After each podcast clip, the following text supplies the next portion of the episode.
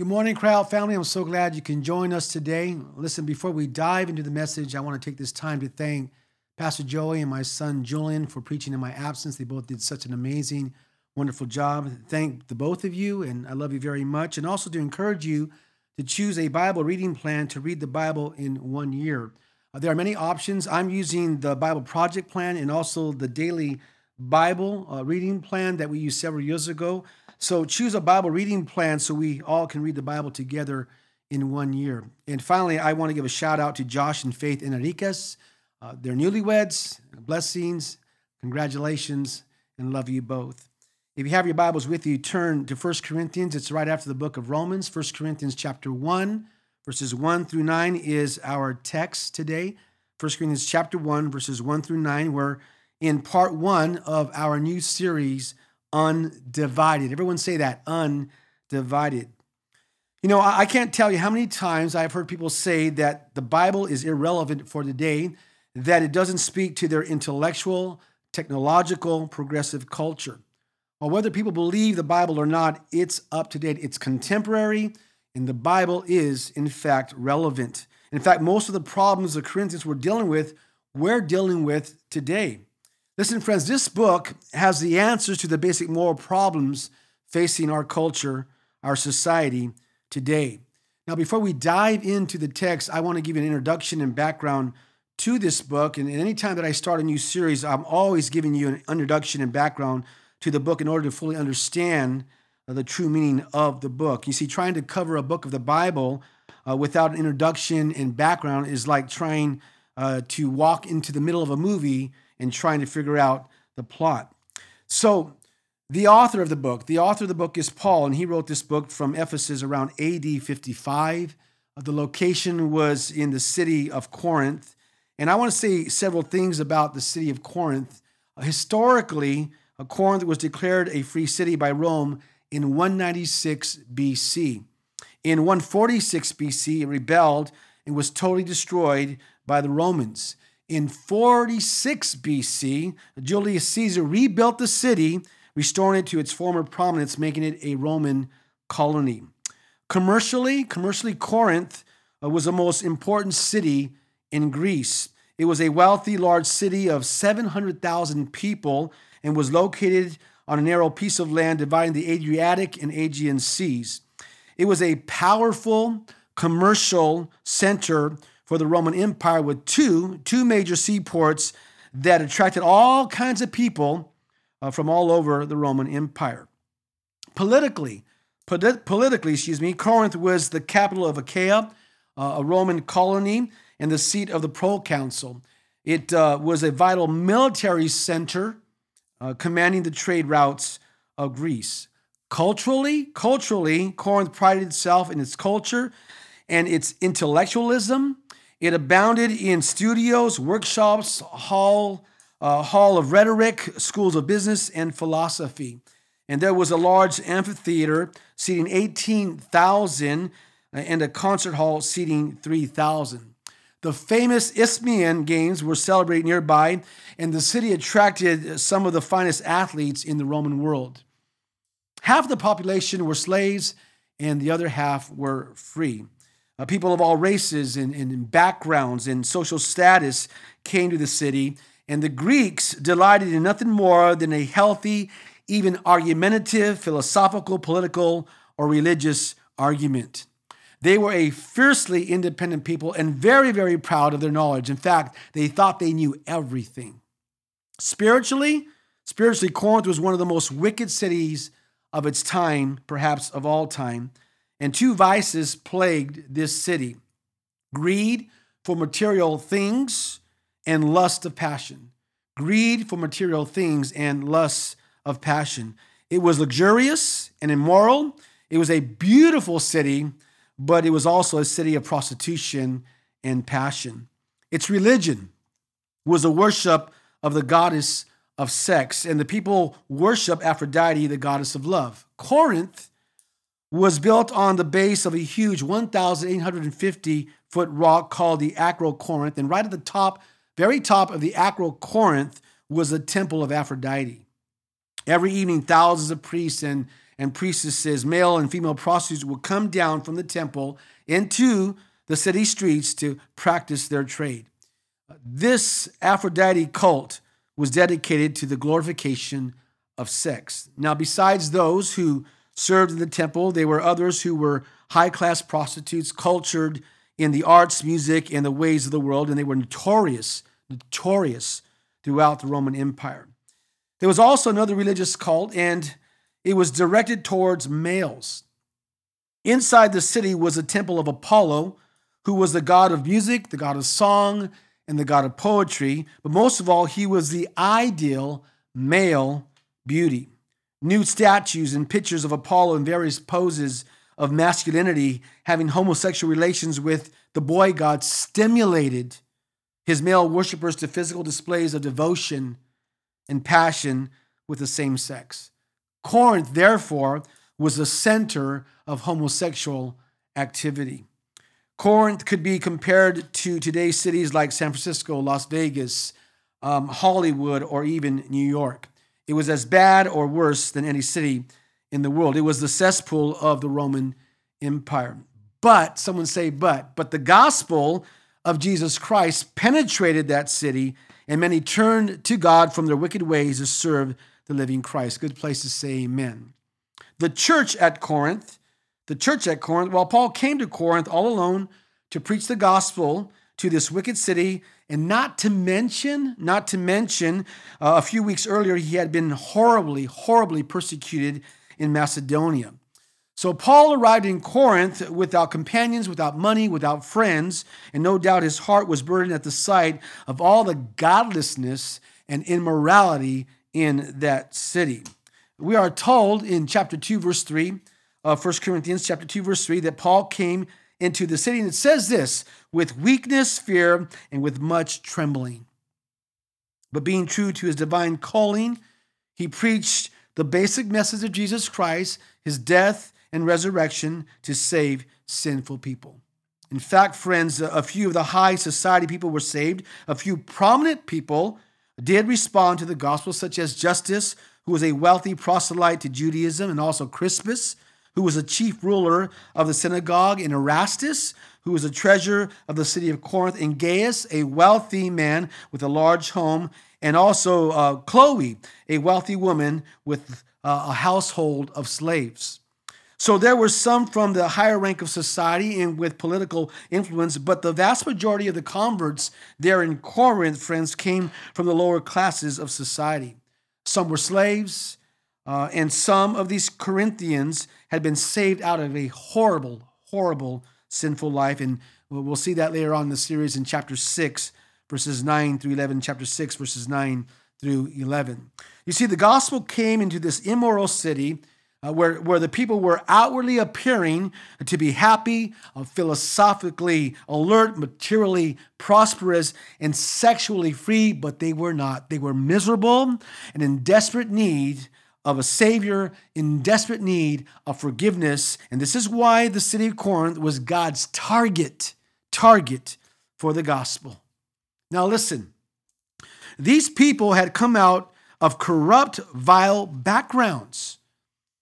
And, and many of them perhaps were still struggling with their past, uh, with much of the, the aftermath in their lives of these evil things.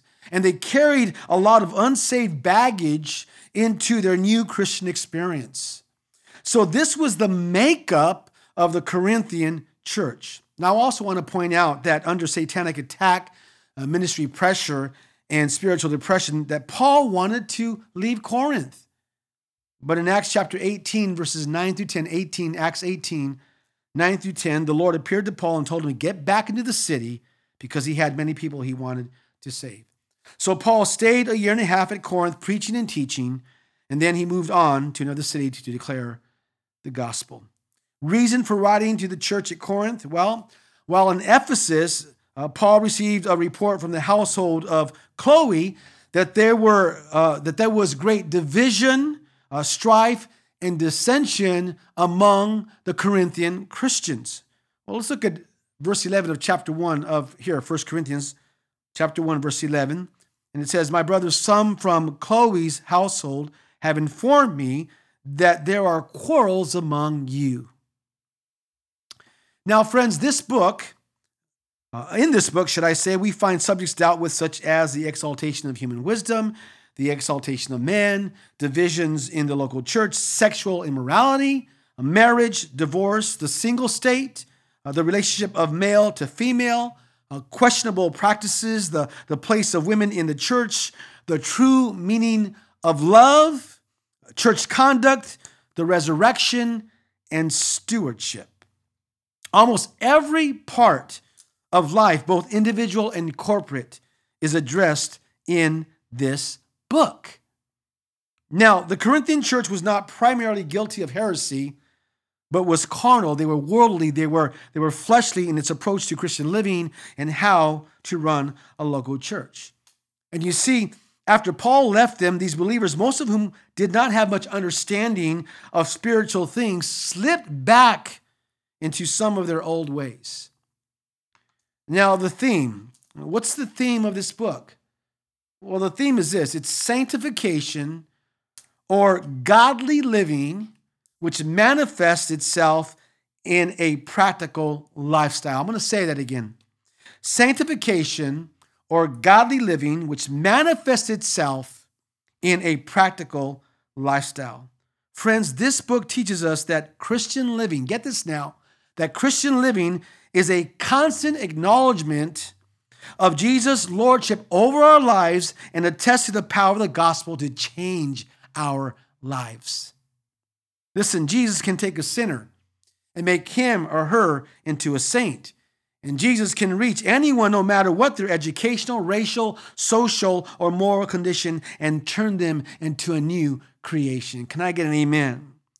Listen, he changes lives through the power of the gospel.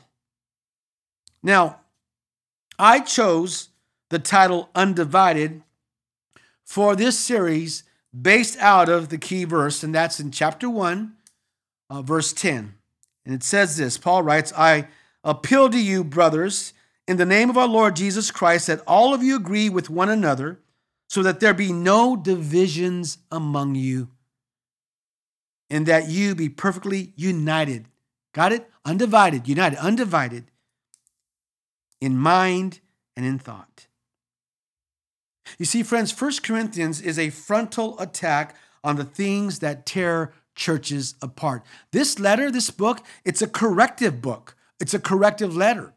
It's, it's full of God's instruction for getting rid of the woolly divisions among believers in the church. It's about putting to death the carnal and fleshly sins that plague believers in a sexed up, messed up culture. It's about living together as believers. It's about being undivided. It's about living in a way, listen now, living in a way, as believers, living in a way that honors Jesus. The title of my message today is In Christ. Everyone say that. Say, In Christ. Now, friends, we have no idea how 2021 is going to turn out. And last year was a very difficult, trying year as we face and still are facing an unprecedented time in our history with the COVID 19 pandemic. Now, we don't know what this year may hold, but we do know, say we do know, that our amazing God holds us in his hands. Can I get an amen? Now, perhaps, perhaps there are some things in our personal lives that we need to change. It could be habits of sin that we need to repent of, perhaps certain attitudes or certain ways of thinking. Perhaps it's just being a lazy Christian and repenting from that. Perhaps things, problems, issues that are keeping us from living a victorious life in Christ. Now, friends, we already know from the introduction and background that the Corinthian believers were not living in a way that was pleasing to God, right? We know that, okay? They were a messy, troubled church. But here in the text, and I love this, Paul expresses an unshakable confidence that they can and will gain the victory over their problems. You see, Paul's confidence, say confidence, Paul's confidence in their victory is based on what he knows to be true of them in Christ and what is true of us in Christ. Three points from our text. If you're ready, say yes. Come on, say yes. Point number one is this our position in Christ. Write that down and say that our position in Christ. This speaks of what we are in Christ, what you and I, as saved believers, are in Christ. Now let's look at verse 1. Verse 1, it says, Paul, called to be an apostle of Christ Jesus by the will of God. Now I want to stop there. Paul wasn't an apostle because he desired it, rather, because God decreed it. Got it? God decreed it. Okay, Paul had no choice in the matter. No choice in the matter. He had a divine commission, a divine appointment from God himself. And I thank God that Paul submitted to God's call for his life. Now, people have asked me, Pastor, do you ever get discouraged and just feel like quitting the ministry? And I tell them, whenever I feel like that, which is rare, which, which is rare, the one thing that keeps me from quitting the ministry is the confidence that God has called me to the ministry. I didn't volunteer, He called me. You see, I never wanted to be a pastor. My desire was never to be a pastor. In fact, my desire was to evangelize, to go from city to city and church to church and to sing and to play and to give a mini sermon and then move on to the next city and to the next church. Because as an evangelist, all you need is seven good sermons in a fast bus. I never desired to be a pastor. But my mom would always tell me, she would always tell me, Mijo, you're going to be a pastor. And I'd say, ay, ay, ay, mom. And she would always remind me, Mijo, you're going to be a pastor. Well, friends, God had his way, and my mom was right. And I thank God that I submitted to his call. I've now been your pastor for 28 years, and I love it, and, and I love you. That all being said, let me ask you this What is God's call for your life? And are you submitting to God's call for your life? What has He called you to do? I just want to leave it at that. Let's read on the text. And our brother Sosthenes. And you might remember this guy from our series in the uh, in the book of Acts, and the account is found in Acts chapter 18. And you might remember this when Paul uh, first came to Corinth, he, his preaching stirred up a great deal of controversy, and many of the Jewish people violently opposed the gospel. So they brought Paul before the proconsul that supervised that region, a Roman military commander named Gallio, and, and, and they presented their accusations to Gallio against Paul. And you might remember this Gallio said to the Jews, Settle the matter yourselves. I will not be a judge of such things. And so they, speaking of they, the Jews, or perhaps even some of the Gentiles, all turned on Sosthenes, the synagogue ruler, and beat him in front of the court. Now, they beat Sosthenes because he couldn't persuade Gallio to arrest Paul. And this caused Sosthenes to lose faith in the Jewish cause. And you see what God did, and I love this. What God did, God used this beating as a means to bring Sosthenes to Jesus. Now, it's most likely that it was Sosthenes who was writing down this letter as Paul dictated it to him. Verse 2a, you're still with me, say amen. Verse 2a says this Paul writes, To the church of God in Corinth. Say, say church, to the church of God in Corinth. The word church in the Greek is ecclesia. Ecclesia, it literally means to call out. So the church is composed of, listen now, the called out ones. Got it? The called out ones. Now, the word church uh, was a common word in the Greek secular society and referred to an assembly of any sort of people.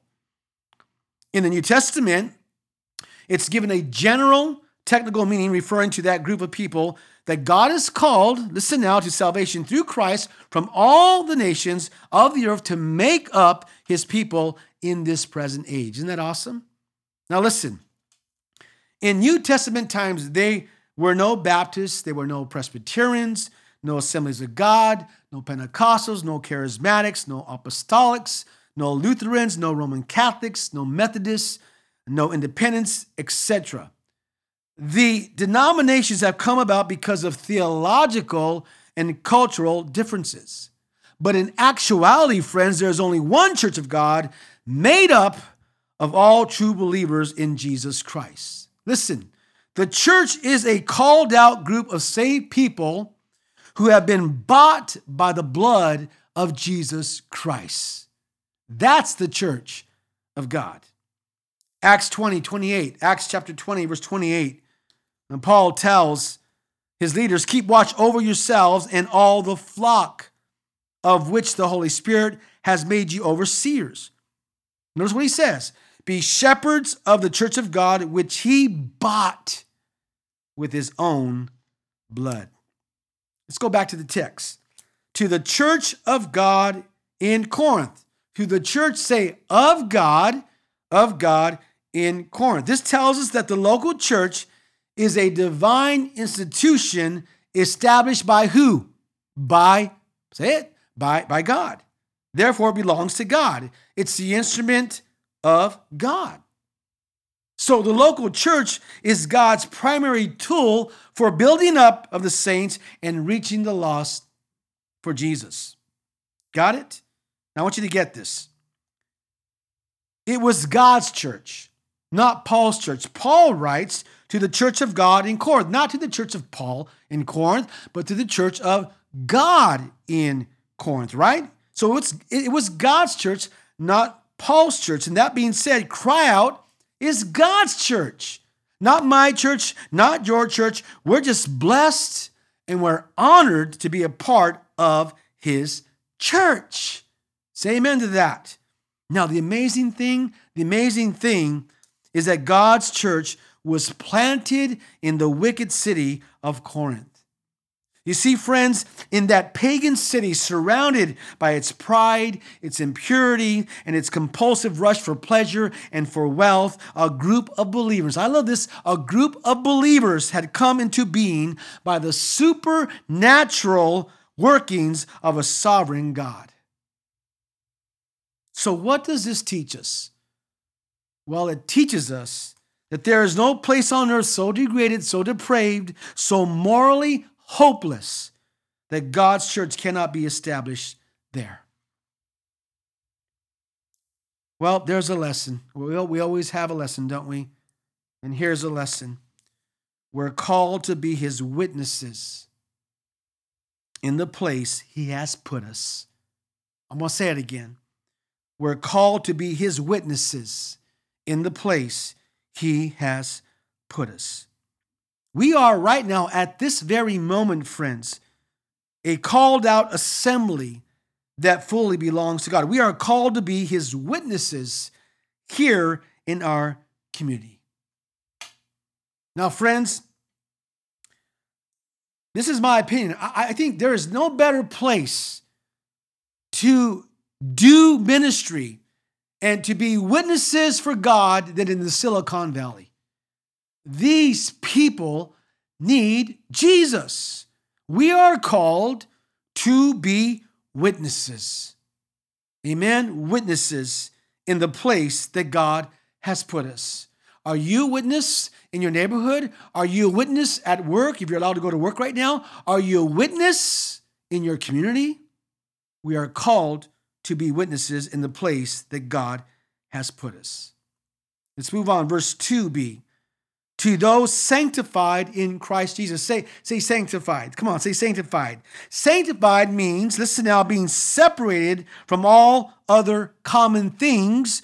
It means to be set apart for God's use and God's possession. Now, if you're saved, say amen. Listen, we have been given a new position, and that is, friends, that we are set apart to God. Now, Paul could have easily, easily begun this letter by chewing out these Christians for not living the way that they should be living.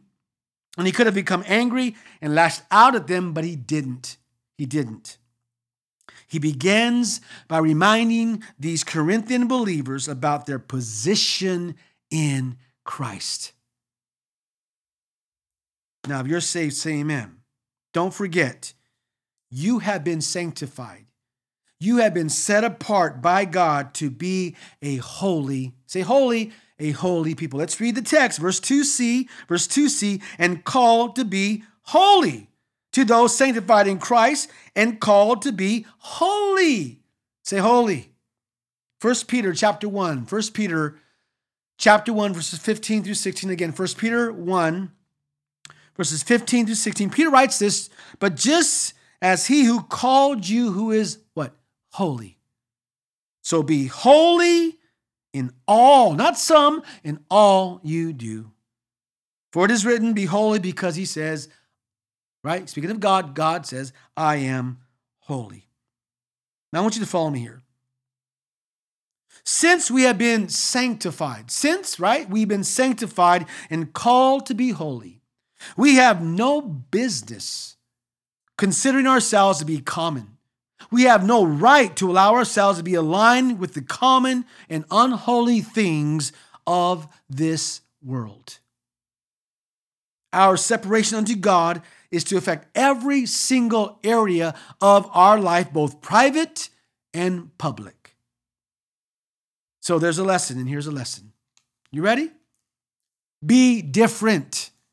If you call yourself a Christian and if you're sanctified, you are to be different. We are to be different, set apart, sanctified from the world unto God, separate from sin. We are called to be holy. This world needs to see believers who are different. Different. Let's move on. Verse 2d. Verse 2d. Paul writes, Together with all those, say all those, everywhere, say everywhere, who call on the name of our Lord Jesus Christ. Listen to what he says their Lord and ours. I love that. Their Lord and ours. So this letter was not just a letter for the Corinthian believers and Christians. It was for all Christians of every age. This book, the Bible, is timeless. It's for us today. It's speaking to us today. Isn't that awesome? Let's move on. Verse 3. If you're still with me, say amen. Paul writes, Grace and peace to you from God our Father and the Lord Jesus Christ. Say grace. Come on, say peace. The Greek word charis, charis, charis is grace, and the Jewish word shalom is peace. And combine them together, Paul sums up the message of the gospel grace and peace. Grace is the source of our salvation, peace is a result of our salvation. Grace is positional, peace is practical. Got it? So we see our position in Christ. Point number two is this. Point number two is our possessions. Our possessions in Christ speaks of what we have in Christ what you and I as believers have in Christ. Now, what I love about Paul is that Paul loved these Corinthian believers, even though, even though they were immature in their faith and we're acting in a carnal, worldly, fleshly manner. You know what I love about Paul? He didn't throw his arms up in frustration over them and say, Forget you guys, you're lost cause. Nope, nope. Listen to what he says. Look at verse 4. I always thank my God for you because of his grace given you in Christ Jesus. He loved them and had joy in them and rejoiced in all that God had given them in Christ. He thanked God he thanked God that they had become recipients of God's grace. Salvation, say salvation, salvation had made them receivers and possessors of the grace of God. It was God's grace. Say that. It was God's grace, the unmerited favor of a sovereign God that had saved these wicked folks at Corinth. It was God's grace. Say that. It was God's grace, the unmerited favor of a sovereign God that saved me and you from our wicked ways. Thank God for his grace. Thank God for his grace. And I can't help but read Ephesians 2, verses 8 through 9, Ephesians 2, 8 and 9. For it is by grace you've been saved through faith, and this is not from yourselves, it is a gift of God, not by works, so that no one can boast. I love that. And you know what? These Corinthian believers, they had been heathen, idol worshipers, but now they were born again because of God's grace. It's the pure grace of God which gave them and gives us our position and our possessions in Christ. You're saved, say amen. Come on, I want to hear you. I want to be able to hear you right? If you're saved, say amen. Listen now, if you said amen, if we said amen, we are elected, we're called, we're redeemed, justified, we're sanctified, we're reconciled, forgiven, recipients of eternal life, we're adopted into God's family, we're seated in the heavenlies, and blessed with all spiritual blessings. All this and more because you and I, as saved believers, we are in Christ. In Christ. Praise God. Verse 5a, verse 5a, for in him you have been enriched. Circle that word, underline it, highlight it, enriched in every way. In the Greek, the word enriched is ploutizo, ploutizo. It means to be made rich. And it's the same word as is used in Second Corinthians chapter 8. 2 Corinthians chapter 8, verse 9, where Paul says, For you know the grace of our Lord Jesus Christ, that though he was rich, yet for your sakes he became poor, that you through his poverty might become what? Rich. Now I want you to follow me here, okay? The enrichment Paul speaks of is one by which we are enriched in everything by our Lord Jesus Christ. Now, I want you to hear this and get this now, okay? Paul isn't speaking of material riches. He's not speaking of material riches. Rather, he's speaking of something much more valuable. He's speaking of the spiritual riches of Christ that are all sufficient for making us into everything that he's called us to be. Now, there's a lesson, and here's a lesson. We are spiritually wealthy in everything. I'm going to say it again. We are spiritually wealthy in everything. In Christ, listen now, in Christ, we have all that we will ever need for the fulfillment, say, say fulfillment of God's will in our lives in any circumstance. Listen, church, there is no trial, no challenge or difficult circumstance that we haven't already been given the sufficient riches of Christ Jesus himself to meet. Ephesians 1 3, Ephesians chapter 1, verse 3 says, Blessed be the God and Father of our Lord Jesus Christ, who has blessed us with every spiritual blessing in the heavenly places in Christ. Amen. Verse 5b, let's move on.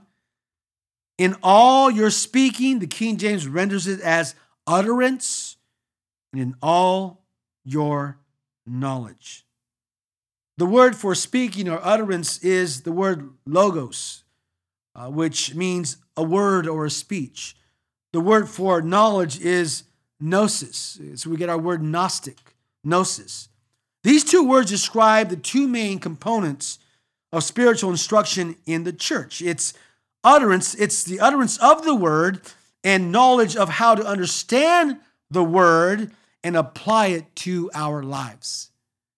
And Paul sums this up in 2 Timothy chapter 3, 2 Timothy chapter 3 verses 16 through 17 where he writes where Paul writes, excuse me, Paul writes, all scripture is God-breathed and is useful for teaching, rebuking, correcting, and training in righteousness, so that the man or woman of God may be thoroughly equipped for every good work.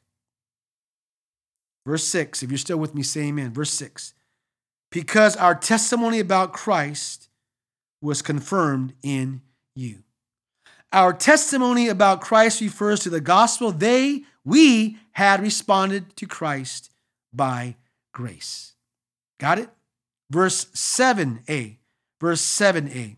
Therefore, love this, therefore, you do not lack any spiritual gift. Now, the Corinthian believers didn't lack any spiritual gifts. They were a very gifted church. But the problem was that they, they were using and abusing their gifts and arguing over which gift was more important. And Paul addresses this in chapters 12 through 14. Now, listen, the New Testament lists at least 21 spiritual gifts. Now, where do we find this list of spiritual gifts? Well, I'm to make it easy for you, okay? And, and I'm to do it this way it's two 12s and two fours. Say that two 12s and two fours. Okay, so these spiritual gifts are found in 1 Corinthians chapter 12, 1 Corinthians chapter 12, verses 6 through 10, 1 Corinthians 12, 6 through 10, and Romans 12, Romans 12, verses 6 through 8. And also in Ephesians chapter 4, verse 11, Ephesians 4, 11, and 1 Peter 4, 11. 1 Peter 4, 11. Two 12s and two 4s. If you got it, say got it. Now, if you're saved, say amen. If you are saved, we have at least one spiritual gift. Some have two, some have three, some have more, but we all have at least at least one spiritual gift, and God expects us. He expects you and I, us friends, to use it in and through the local church to reach reach excuse me, reach the lost for Jesus and to build up the saints. Now, I want you to get this. I want you to get this. My gifts serve you, and your gifts serve me, and together we are built up in Christ. We are all a part of the ministry toward one another. So let me ask you this Are you using your gift, or are you sitting on it? He's given you a gift to use. And even in the midst of a pandemic, you could still use your gifts for the building up of the saints and for winning the lost to Jesus. Are you with me? And we're going to talk more about the gifts when we get to chapter 12 in our series. So we saw so far our position in Christ, our possessions in Christ, and finally, point number three is the promises we have in Christ. The promises that you and I that we have in Christ. And this speaks of our assurance in Christ. I love that. Our assurance in Christ. Look at 7, verse 7b. If you're still with me, say amen. Verse 7b. Paul writes, As you eagerly wait, love that, wait for our Lord Jesus Christ to be revealed. And Paul will say more about this in chapter 15. Listen, this is our hope. Say that. This is our hope. This great expectation. Listen now, the great expectation we have regarding the revelation of Jesus Christ when he returns for us. In fact, Titus, remember this? Titus chapter 2, verse 13. Titus 2, verse 13 calls this what? Our blessed what? Hope. Our blessed hope. Now, there's a lesson, and here's a lesson. And the lesson is this live as if Jesus were to return today. Live as if Jesus were to return today. Friends, our focus needs to be on Jesus living out his word in our lives as if he were to return today. Now, I don't know about you, but when Jesus Christ returns, I want to be caught in the act of loving him and serving him, loving others and serving others. I want to be caught in the act of doing what he's called me to do. I want to be caught in the act of doing his business.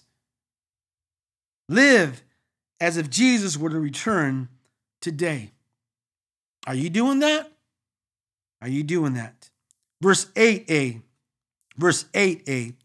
He will keep you strong, say strong, in, or excuse me, to the end. He will keep you strong to the end. Now, the word strong there was used as a legal guarantee for the deliverance of goods. It means to confirm, it means to secure, it means to guarantee. So I want you to follow me here. God will secure, confirm, and guarantee the Christian to the end. God, say God. God secured our salvation. God secured my salvation, your salvation, and will keep us to the very end. Listen, if God had the power to save you, and He did, God has the power to keep you saved, and He will. Let's move on. Verse 8b. Aren't you loving this? Verse 8b. So that you will be blameless, say blameless, on the day of our Lord Jesus Christ. The word blameless there should be translated unaccusable or unchargeable. And you know, it's amazing to me that, that Paul could express, express, excuse me, express such confidence about the Corinthian Christians' future destiny when their present behavior was anything, anything but blameless. Now, listen, you see, our problem is this this is our problem. We see how people are now. Now, what I love about God is God sees the finished product. Now, the Corinthian Christians did grow up spiritually, but it took time. It took time. Okay, they hadn't arrived spiritually, but God sees the final product. God sees the final product, friends. God knows how the movie will end. Now, if there's someone sitting next to you, turn to them and say, You may not like what you see, but God is still working in me. Say, God is not done with me yet. Can I get an amen? In fact, Philippians 1 6 Paul writes, being confident of this, that he who began a good work in you will carry it on to completion until the day of Christ Jesus. Man, that's a good place to say, Amen. God is not done with you. He's not done with me yet. He's still working in me. He's still working in you. We are a work in progress. Verse 9a verse 9a. And by the way, Paul saw that in these believers, and I love that about Paul. Verse 9a God who has called you into fellowship with his Son. God sovereignly called these Corinthians into fellowship, or we can say partnership with Christ. Now, what happened was that they had lost a sense of Christ's fellowship, not their sonship, but their fellowship. You see, his lordship over their lives was set aside. So they no longer lived in the awareness and also the excitement that they were partners with Christ in everything they did. And this is why, listen, this is why Paul wrote this letter. He wrote this letter to call the people back into an awareness and excitement of what it means to have fellowship with Jesus. Paul was calling them back to the center. Well, who's in the center? My son just preached this last week. Jesus Christ is in the center. Paul's calling them back to the center. It's not about you, it's about Jesus Christ. It's about you having fellowship with Jesus. So, that being said, let me ask you are you daily having fellowship with Jesus? Is there an awareness and excitement in your life that you are having fellowship? One on one fellowship with Jesus Christ. Listen, friends, through fellowship with Jesus Christ, we get direction to live the Christian life in a way that is pleasing to Him. Ray Stedman said this When any one of us forgets this, speaking of lordship and fellowship, we drift into that terrible syndrome of recognizing the Lord on Sunday and from Monday through Saturday, living our life on our own without any recognition of His presence with us. He is no longer Lord of all our life, but only a part of it. If He is not Lord through our life all day long, then He is Lord only of the margins, only of the leftovers, only of the weekends. Listen, friends, if you're a believer, if you're saved, Jesus Christ is not to be just a part of your life. He is to be your life. He is to be my life. He is to be everything. Amen. Everything. Everything. Verse 9b. Paul writes, Jesus Christ, gosh, I love this. Jesus Christ, our Lord, what? Is faithful. Jesus Christ, our Lord, is faithful. So, this tells us why Christians will be preserved to the end. Listen, it's not because we have great, indestructible faith and determination, no, but because Jesus Christ is faithful. He will confirm and he will secure us to the end. You see, our security is grounded in his character. He is, come on, say it, faithful. Now, perhaps you have doubts at times about the reality of eternal security, but Jesus Christ our Lord is faithful even over your doubts. And you see, church, since he has given us this great salvation, we ought to live lives in accordance with our calling, position, and future promise that you and I will be in his presence. So, as we wrap this up, as we close, to simply put it, the Corinthian believers were elected, enriched, and established. And if, listen now, and if you're saved, so are you. So, knowing that, knowing that, you can face 2021 with confidence. Say that, say confidence, confidence in your position in Christ, your possessions in Christ, and the promises you have in Christ. Can I get an amen? Let's pray. Father in heaven, uh, we thank you for your amazing word. It's the same yesterday, today, and forever. Your, your word is relevant, Lord. And as we face this new year, might we live with the confidence on what we know to be true of us in your Son, Jesus Christ. We love you, we praise you, and honor you. In Jesus' name, I pray. Amen. Now, friends, if you've never asked Jesus Christ to come into your life to be your personal Lord and Savior, I want to give you that opportunity today to do so. And so, if that's you, I want you to bow your heads and close your eyes and repeat this prayer after me. Dear Jesus, I admit that I'm a sinner, and I invite you to come into my life to save me, change me, and cleanse me. I confess with my mouth that you are Lord, and I believe within my heart that God raised you from the dead. I receive you this day.